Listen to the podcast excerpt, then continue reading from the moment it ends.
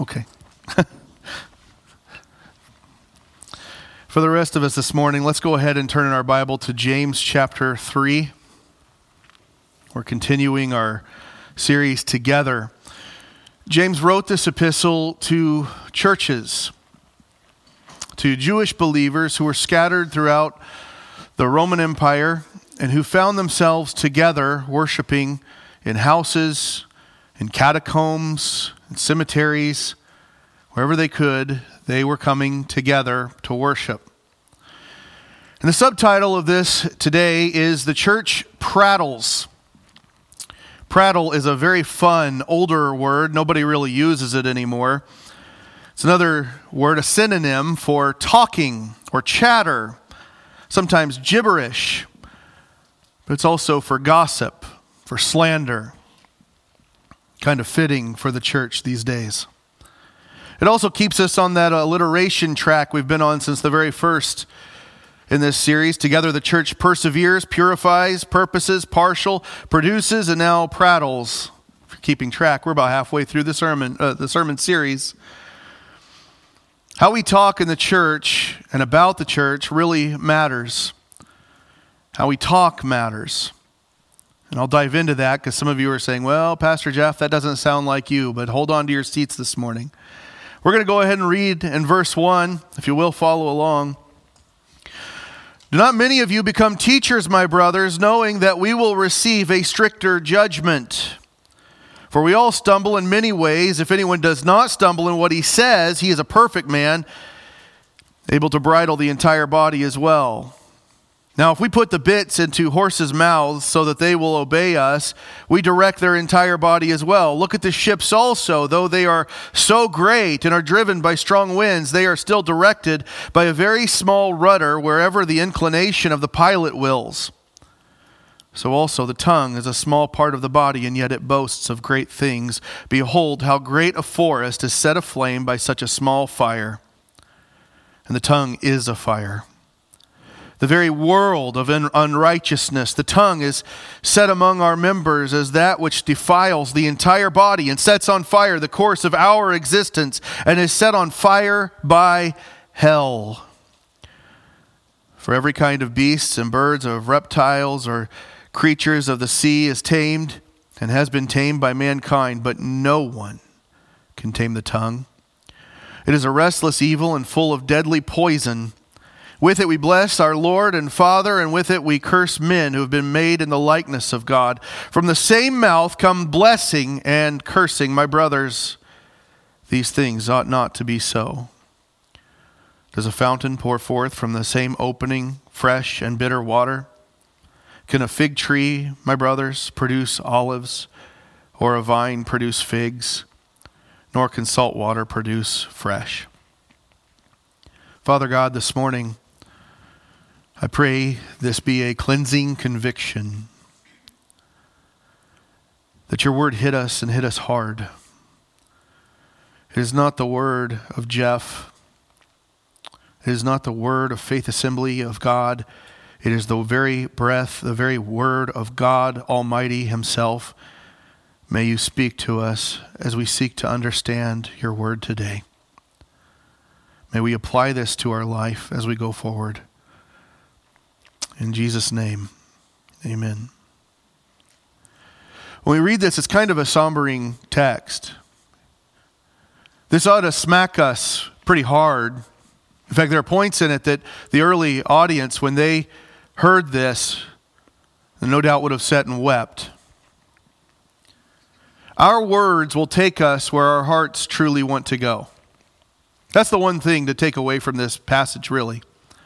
Our hearts will take us where our hearts truly want to go. What do I mean by that? Well, to begin with this portion of the text, James tells us first and foremost to think twice before wanting to become or becoming teachers. He's going to address our self control when it comes to our speech. Our words and the way we use them do matter. Not in the magic spell say the right words and God will give you what you want sort of way, that's nonsense. That's witchcraft.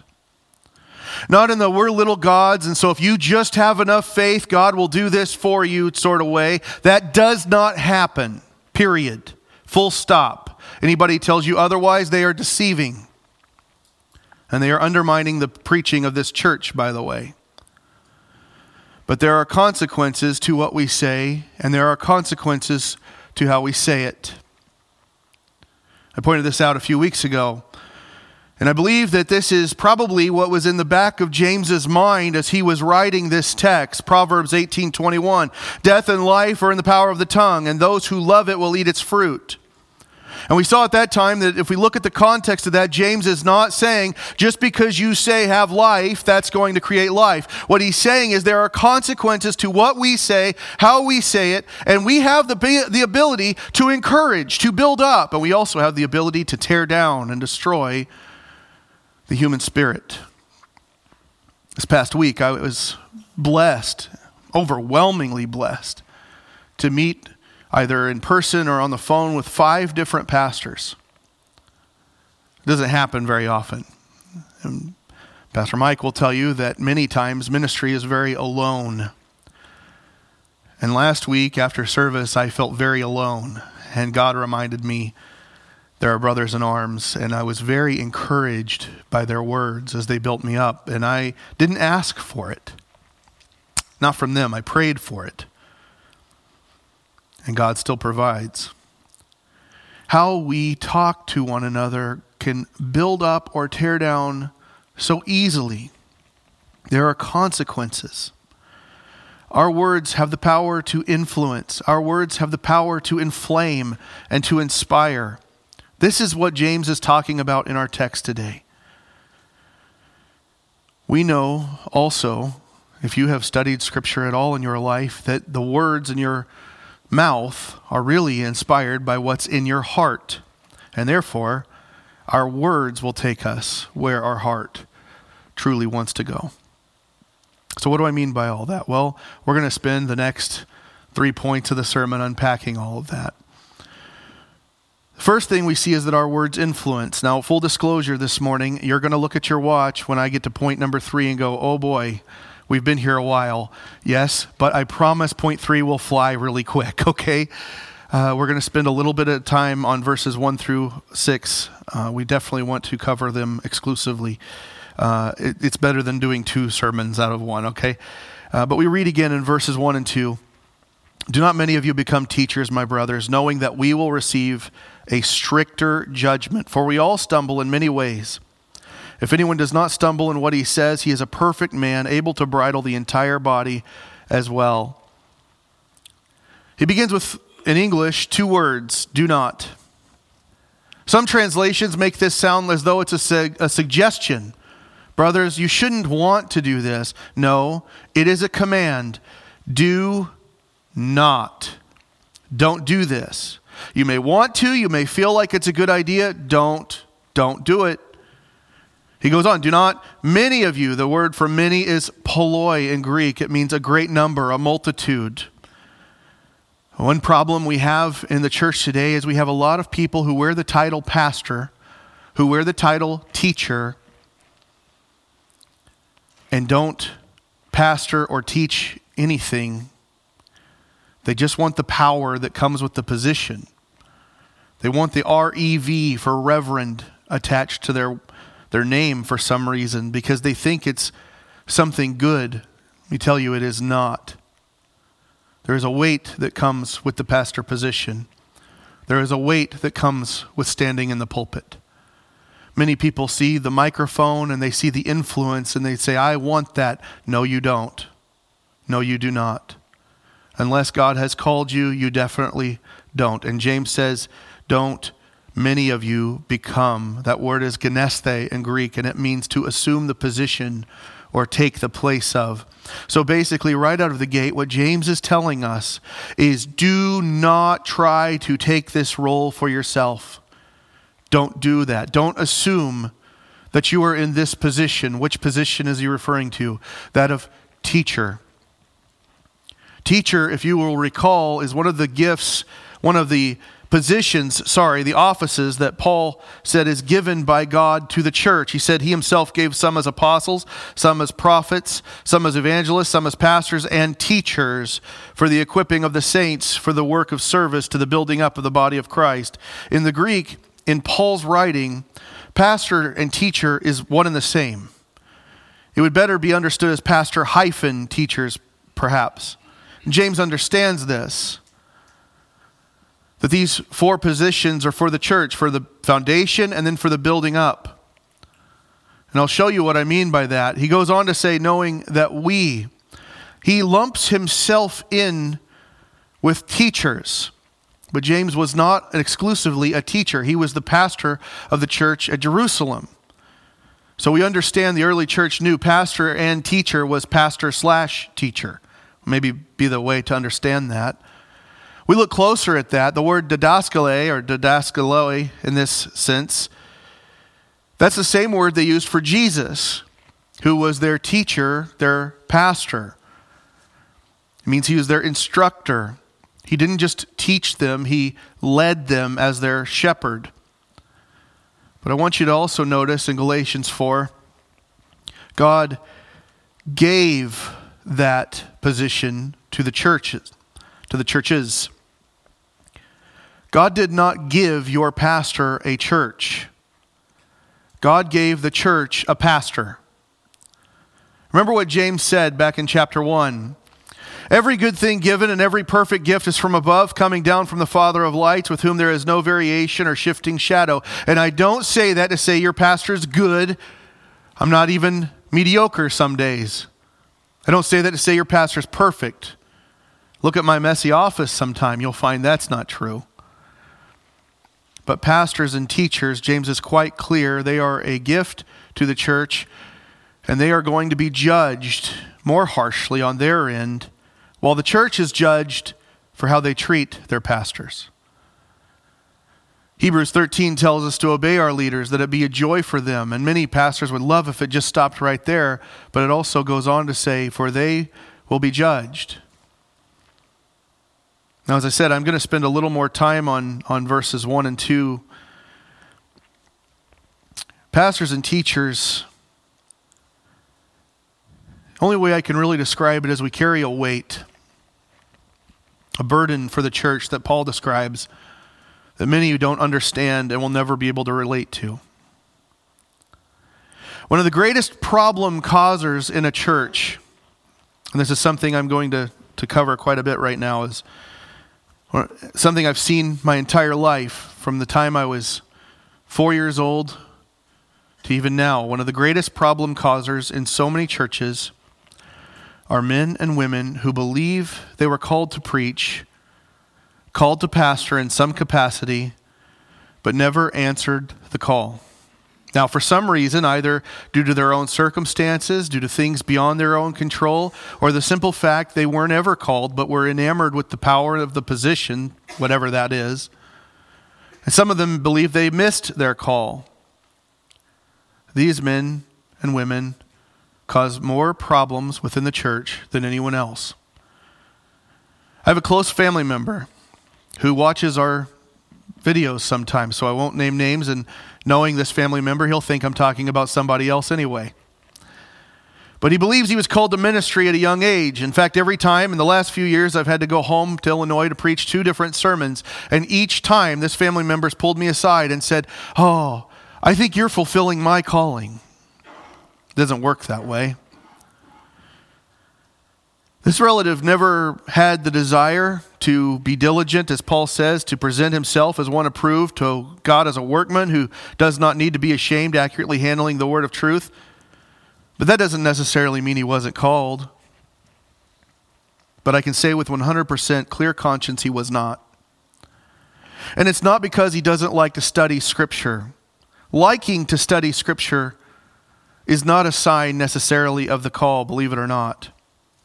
But I'll tell you how you can tell if somebody is called, and this is something that we need to learn as a church. As it is with most people who believe they were called and are not, he's only ever been miserable in the churches he's attended, and he has made life miserable for every pastor whose authority he's ever set under. That's how I know he wasn't called. But hear me out before you think I'm picking on my relative. A man who is called may not have the desire to study.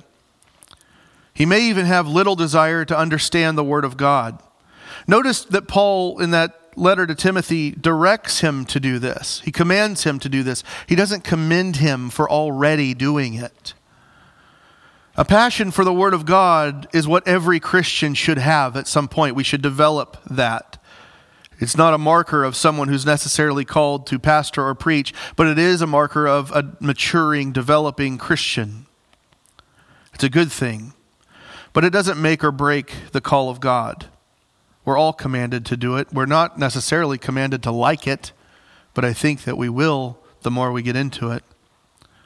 And with that said, a passion to study and know at some point should begin to, bur- to burn within the preacher. A passion to preach without a passion to study is really a passion to perform. And like I said, we have way too many performers in the pulpit today. But not initially having that passion does not negate the call. We can learn that passion and develop it.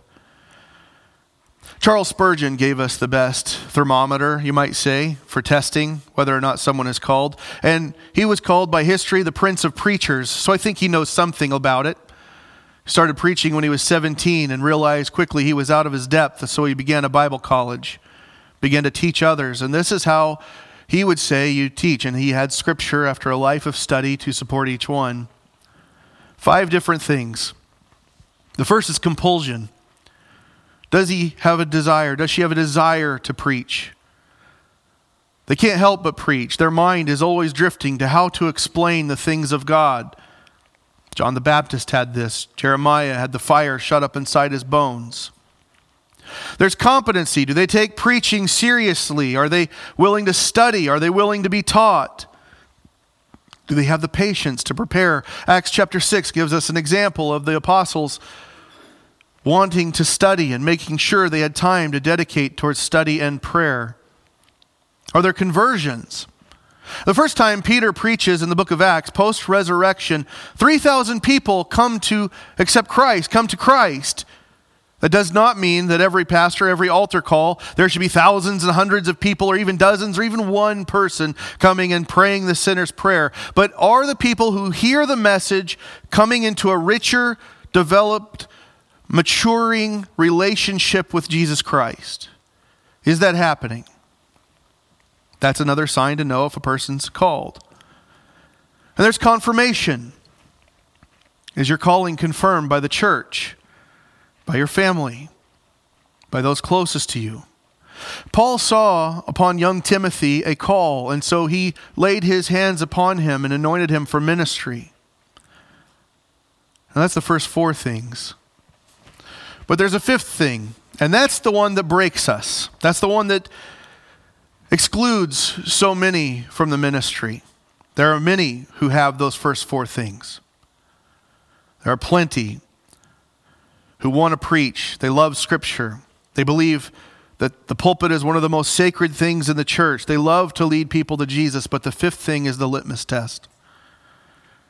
And it will make or break any ministry, and that is simply are they consecrated? Where is their integrity? Are they Christ like? How do they treat the authority that they are under now? Please do not go and try to convince people that you're called to some sort of ministry if you undermine your pastor, if you can't pray for your board, if you refuse to take direction within your own church.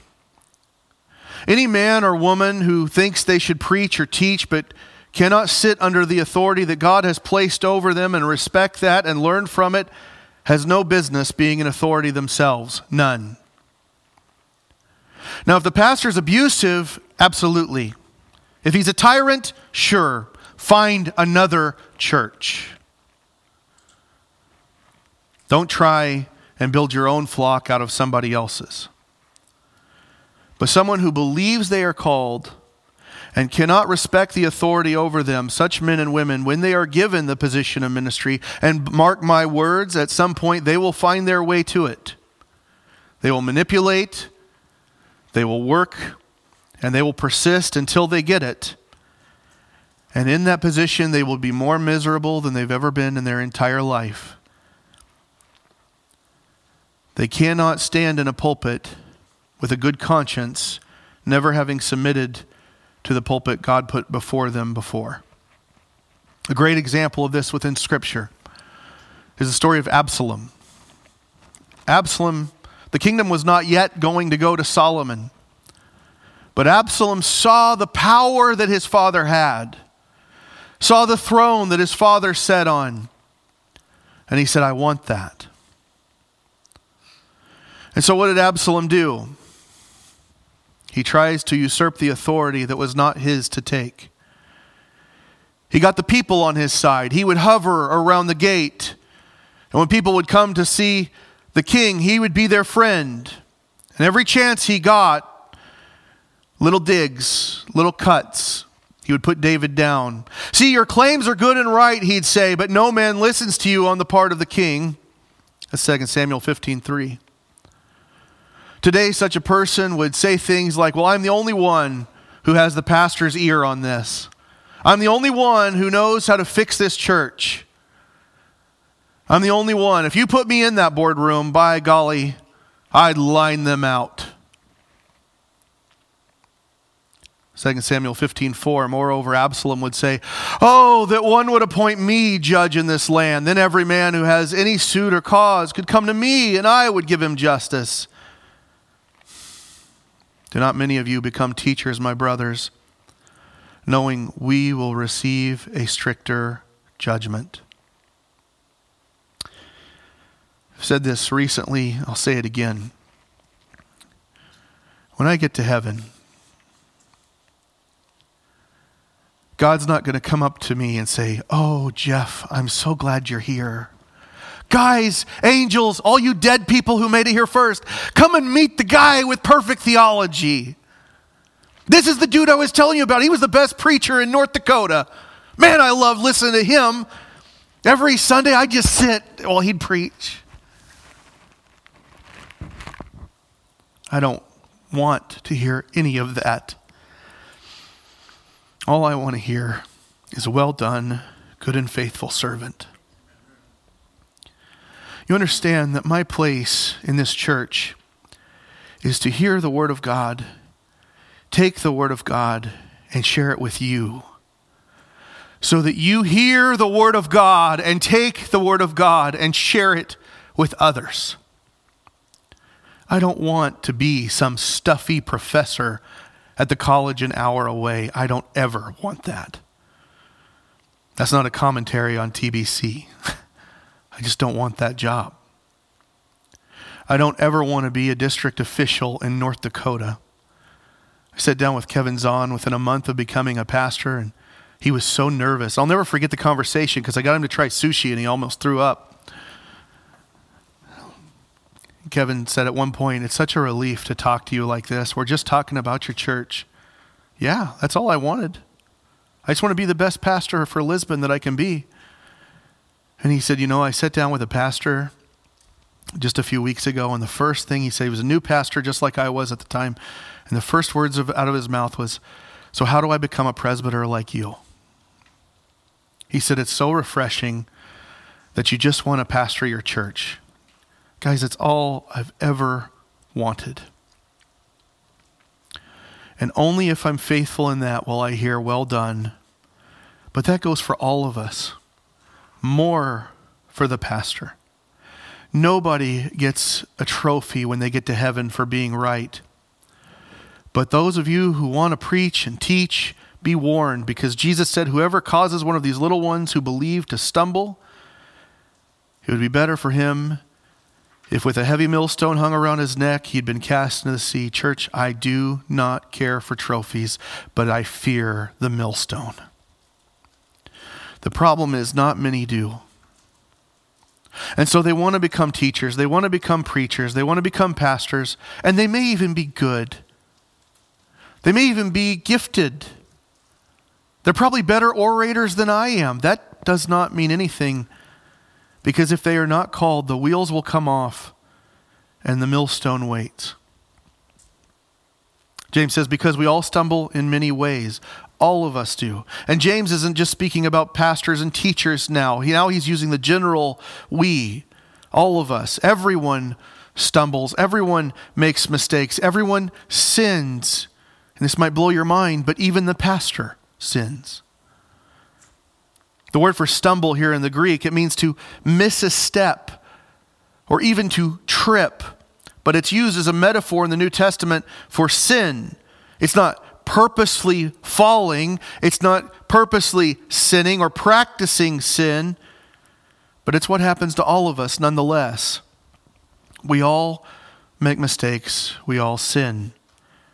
And James says, But hey, if anyone does not stumble in what he says, in other words, if this guy can control everything he says, every word is controlled and clear, that person is a perfect man. But such a man, aside from Christ himself, does not exist. That's why the proverb says, even an ignorant fool, when he keeps silent, he is considered wise. When he closes his lips, he is considered understanding. If a person can bridle their tongue, can control their mouth, they're perfect. How can James say this? Because the, he knows the words of Jesus. The things that proceed out of the mouth come from the heart, those defile the man. See, like all of our actions, our speech reflects who we really are, who we are on the inside, what we do, what we say. It doesn't just reflect our love for God and for others, but it reflects what's on the inside. Those who teach, those who preach, we're all judged, but that group is judged all the more harshly. Why?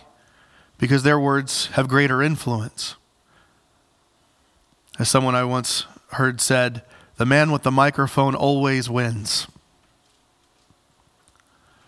You ever watch comedians when hecklers decide to go a little crazy with them? Who wins that argument? The comedian. Every time. And therefore, there's a weight that comes with that. Verses 3 and 4 read now, if we put the bits into horses' mouths so that they will obey us, we direct their entire body as well. Look at the ships also. Though they are so great and are driven by strong winds, they are still directed by a very small rudder wherever the inclination of the pilot wills. Now, if we, and here James again, he's speaking overall we. He's not just speaking about himself, he's not just talking about the leaders of the church. If we put bits into the horses' mouths, now you all know I'm not a horse guy. Okay, understatement of the year in this church, I think. When I was younger, I did ride horses. My mom's family owned horses and, and some cattle. We did horseback rides when I was young. In fact, when I was in youth group, we would do horseback rides on a, on a man's ranch. The guy attended our church. His name was Chub Scott. Chub was one of my Sunday school teachers. Great guy. Just an older man in the church who was a man's man, the kind of guy you wanted to latch on to, learn from. He was great. And he taught me a few things about horses. He didn't teach me about the bit. The bit is probably one of the more important things, though. It goes in the mouth, and the reins are connected to that, right? And so when you pull one way, if the horse is trained, and those of you who ride horses, correct me if I'm wrong, but if you pull on the horse this way, he's going to go this way, right? Pretty elementary. It's like a bicycle with legs. A horse does not do this naturally because you're putting something into his mouth that he does not want there. But from that little piece of metal, James says, they will obey us. From that little piece of metal, we direct their entire body as well. If you go to ride a horse and you don't pull on the reins and you don't direct it, what's going to happen? Horse is going to go where he wants to go, right? Now, I have an illustration for this, and I, I, want you to understand that I called this friend of mine and made sure that I could share this story. That's how embarrassing it is. So, if you get a laugh out of it, he's okay with that. Um, Thomas Hesterly was my best friend from first grade. He's still one of my closest friends. He lives in Chattanooga, Tennessee. We haven't seen each other in years. We text almost every day. Great childhood friend of mine. And Thomas went to the Church of God, and I went to the Assemblies of God church. We were both Pentecostal and too weirded out by our churches to invite each other to actual services. But we would do youth rallies and we would do fun events. And Thomas came with me one time to a trail ride at Chub Scott's Ranch. And I will never forget it. I got on the horse because that's what I knew how to do. And I began to ride close to Chub at the first of the, the very front of the trail ride. And Chub and I are talking and having a good time. We'd, we'd coon hunted together with my dad, so we had a lot to talk about. And we were probably about three, four hundred yards away from the starting point. And I began to look around for my friend. Where's Thomas? Oh, he's at the back. So I turn around, I pull on the reins, and I go back to look for my friend. Where is Thomas? He's not here. He's not here. I go all the way back to the base of the camp. Thomas didn't know how to pull on the reins, you guys. And I am not exaggerating. I'm not making this up. This almost grown man on top of a horse was stuck in a tree. Talk about Absalom, right? the horse is on the ground, and Thomas is all in the branches, and all I hear is, Jeff! so I look at him and go, Nope. Chub! and Chub came and helped him out. But that's that's Tom had to learn the power of the bit. In the same way, James says, look at ships. And I've got a canoeing story with me and Thomas too. It's also funny, but I'll save it. Please don't think I know a lot about boats or horses today. But I know enough about boats to know James is right. That rudder is relatively small. And it's what guides the ship. In the same way, our hearts guide our mouths. Jesus said, The good man out of the good treasure of his heart brings forth what is good. The evil man out of the evil treasure brings forth what is evil. For his mouth speaks the abundance of his heart. Jeremiah says, The heart is more deceitful than all else and is desperately sick. Who can know it? So, what influences our mouth? Our heart. We have to ask then, what does our mouth influence? What does our tongue influence? And for what purpose? It's not just a mouth or a tongue issue, it's a heart issue. And therefore, I say our hearts, or our words, will take us where our hearts truly want to go. Second, our words inflame. If you will, look at verse 5 and verse 6. So also the tongue is a small part of the body, and yet it boasts of great things. Behold, how great a forest fire is set aflame by such a small fire, and the tongue is a fire the very wor- world of unrighteousness, the tongue, is set among our members as that which defiles the entire body and sets on fire the course of our existence and is set on fire by hell. Like the rudder, like the bit, the tongue is a small part of the body, yet the word James uses for very small, for rudder, is almost insignificant. It's tiny. But that's not the word he uses for tongue. He uses the Greek word micron, which means below average or small. It does not mean insignificant because, as James is going to tell us, it's quite, it's quite significant. The tongue has the, the ability to do great and terrible things. And that's why he says, and yet, and yet it boasts of great things. You understand, pride is a big reason we misuse our mouths. Some passages in the New Testament seem to encourage boasting. There are good things we can boast about. 1 Corinthians 1 Verse 30, it says, By his doing you are in Christ Jesus, who became to us wisdom from God, and righteousness and sanctification and redemption, so that just as it is written, let him who boasts boasts in the Lord boast in the Lord. And the context of that simply put is that God took something small, something insignificant, something the world would have seen as worthless, and sanctified it, justified it, made it holy. That thing is you and me, if you're in Christ. That he took something so humble like us and did a great work inside them. But if we're constantly boasting about what we have done, we cannot focus on the good that Christ has done for us and in us. You understand, our boasting, our pride lessens the gospel. It lessens the cross and all it stands for. It lessens the atonement for our sin. We lessen it all with our spiteful, prideful words. Later, James is going to call out some prideful boasting, specifically in chapter 4, verse 16. But as it is, you boast in your arrogance, all such boasting is evil. The tongue may be a small thing, but it talks a big game. Behold, how great a forest is set aflame by such a small fire. James is about to take us on an escalator of analogy. The tongue may be small, but the damage, the problems, the pain that it can bring, the mentality that it incites and inflames in others, it causes so many problems.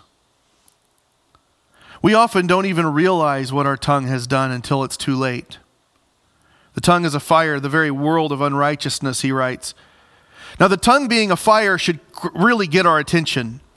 Because the early church, when they were reading this for the first time, you have to remember this is a society that depended on fire quite a bit to cook, to keep their houses warm. And if there was a draft coming in through the window, well, a fire could spread pretty rapidly through their house. Not just their house, but then the whole neighborhood. And then not the neighborhood, but the whole city. And before you know it, Rome is burning, right?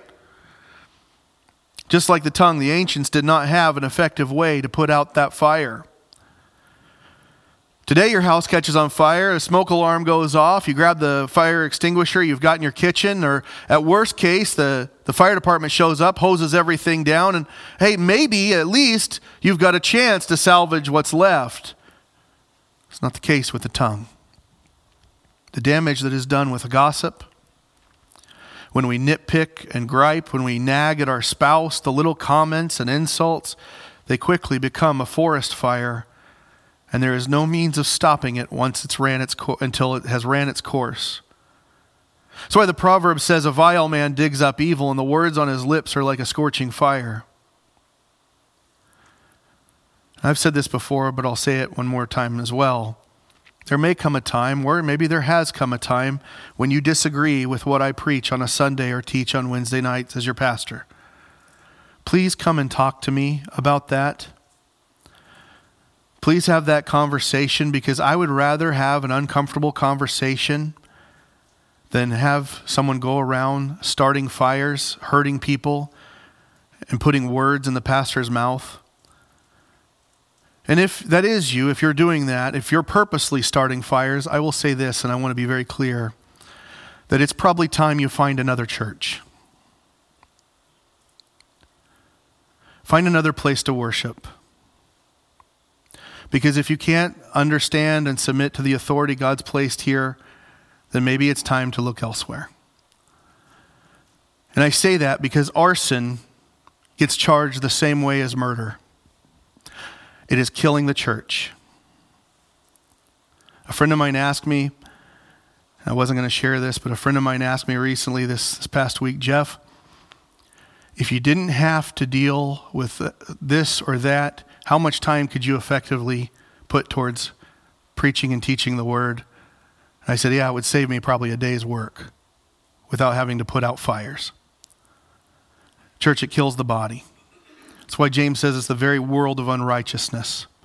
So the Greek word adikios is the Greek word, it means injustice. We often want our own justice. Even in the church, we insist to get what we want because we believe what we want is right under our own authority. And when I say all of this, please understand, I acknowledge I am not the final authority of this church. The board is definitely not the final authority of this church. The janitor is not the final authority of the church. Calvin is not. It's Christ because it's his church. And for those of us in leadership, we have to take his rules and his guidelines and His word and govern accordingly and run things accordingly. Now, when I say that, yes, there are things, the buck stops at the pastor's desk, period. And there were times in the past, it's my understanding, and I do not say this as a critique of previous pastors, but there were times that was not so. But you've had a pastor now for almost five years.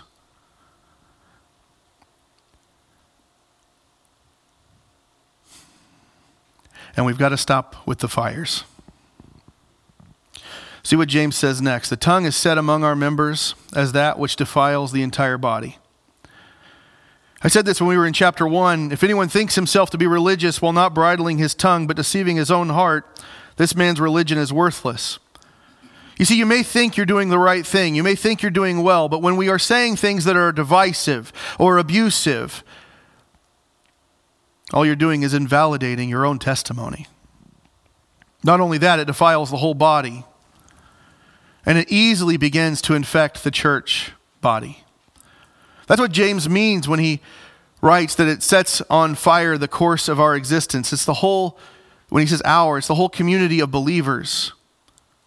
And where does that fire come from? Well, it's set on fire by hell itself.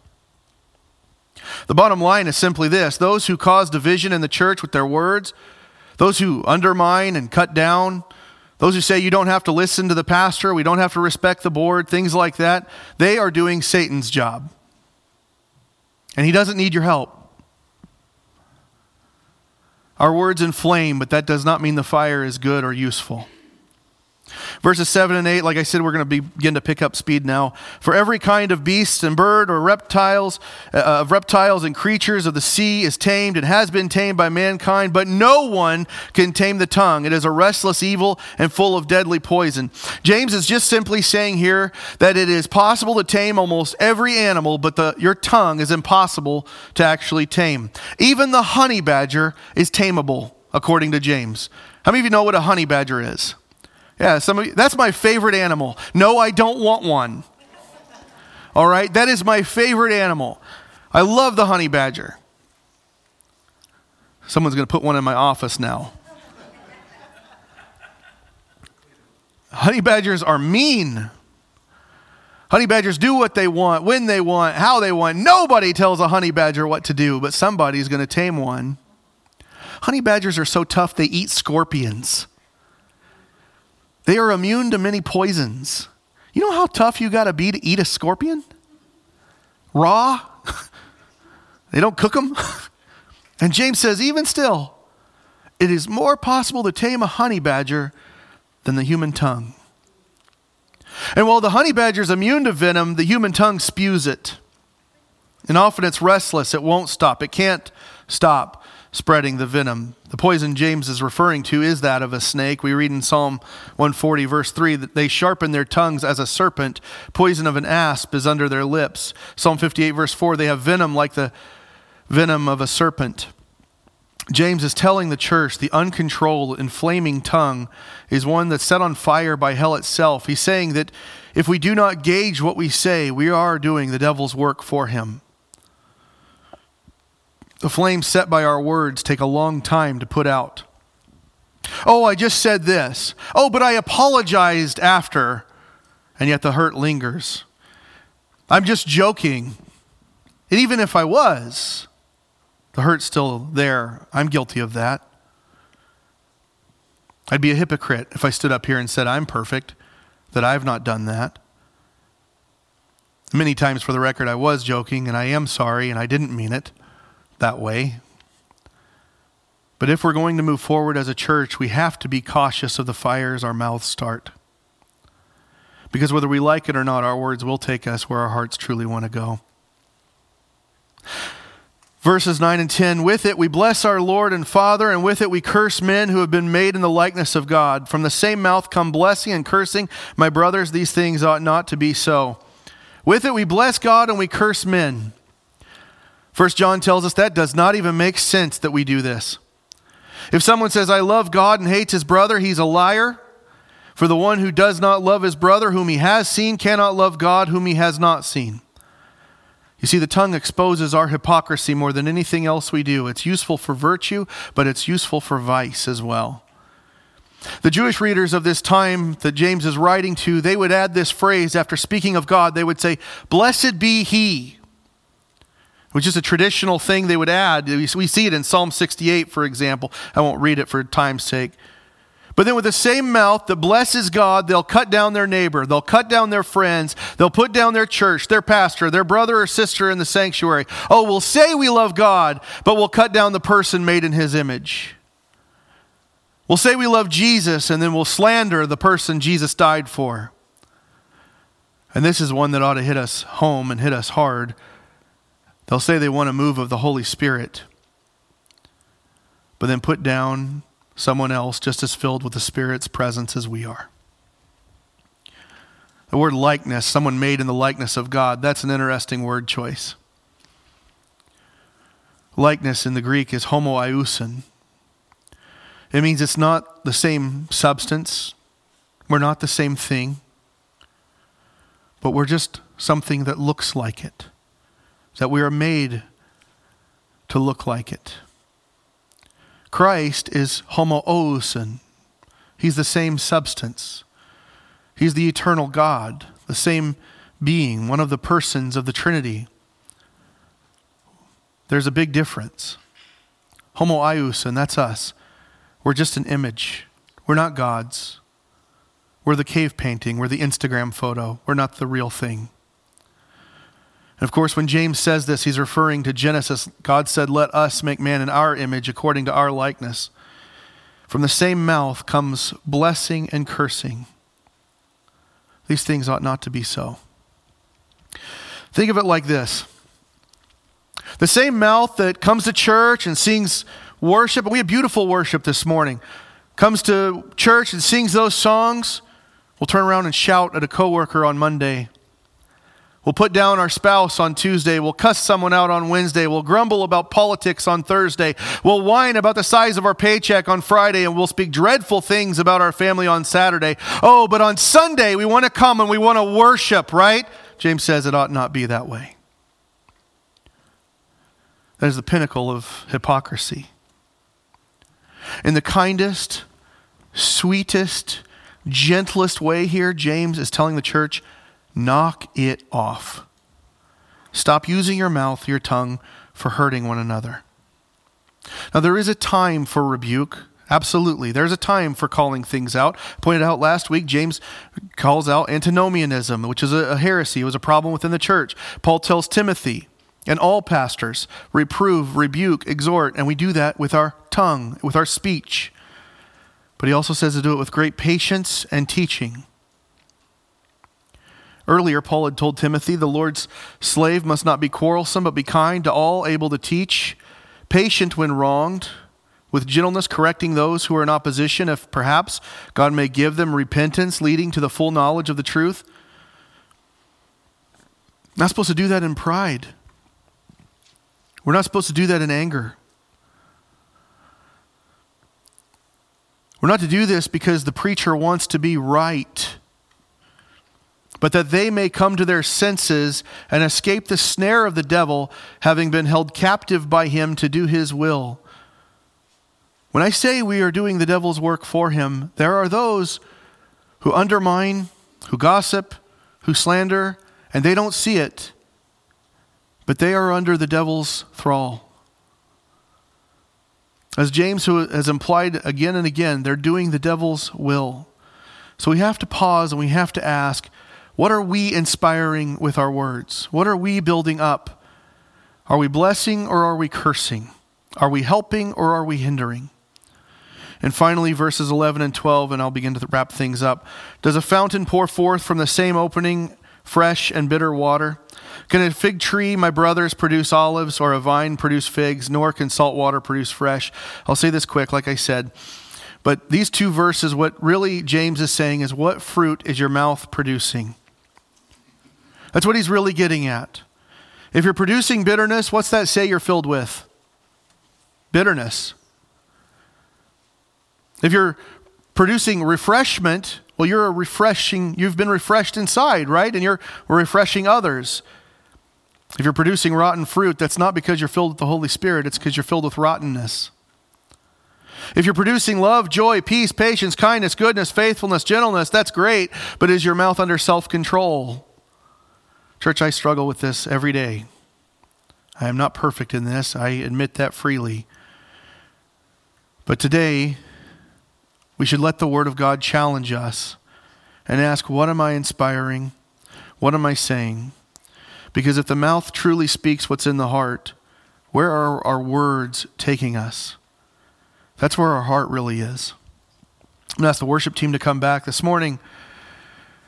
I would ask you this where do you want this church to go? As a part of Faith Assembly of God, where do you want the church to go? And, and pray about how we get there. I think we're going to answer those questions in the coming weeks, in the coming months.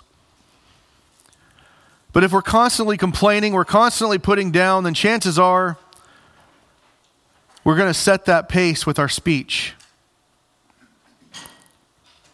We're going to put down and never advance. Many times I've heard this happen, and well, it's happened in our church, it's happened in other churches. When the church starts to succeed, everybody wants to go back to what killed us. Psalm 85 says, Do not let us return to our foolishness. But our words will take us there if that's what we want. Oh, if only we had life like it was when Pastor Kevin was here. And I love Kevin's on. I do. We've, we've talked a lot. Good friend.